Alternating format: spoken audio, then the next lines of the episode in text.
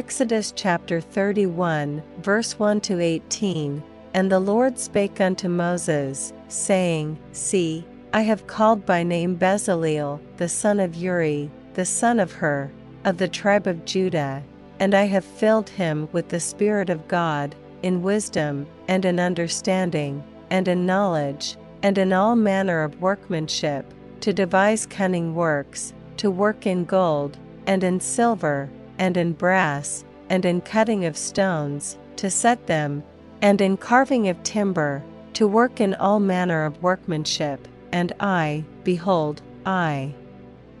have given with him Aholiab, the son of Ahisamach, of the tribe of Dan, and in the hearts of all that are wise-hearted I have put wisdom, that they may make all that I have commanded thee, the tabernacle of the congregation,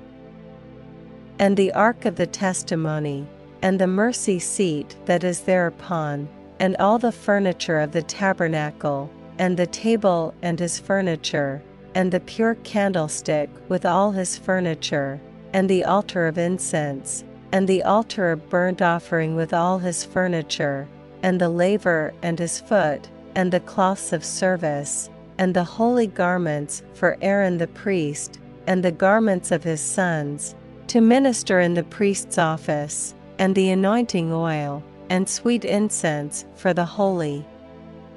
place, according to all that I have commanded thee shall they do. And the Lord spake unto Moses, saying, Speak thou also unto the children of Israel, saying, Verily my Sabbaths ye shall keep, for it is a sign between me and you throughout your generations,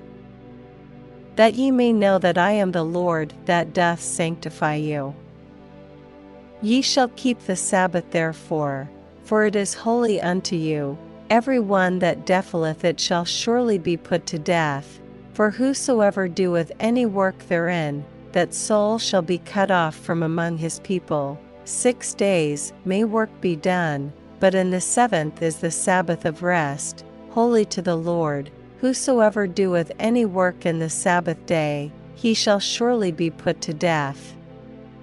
Wherefore the children of Israel shall keep the Sabbath, to observe the Sabbath throughout their generations, for a perpetual covenant.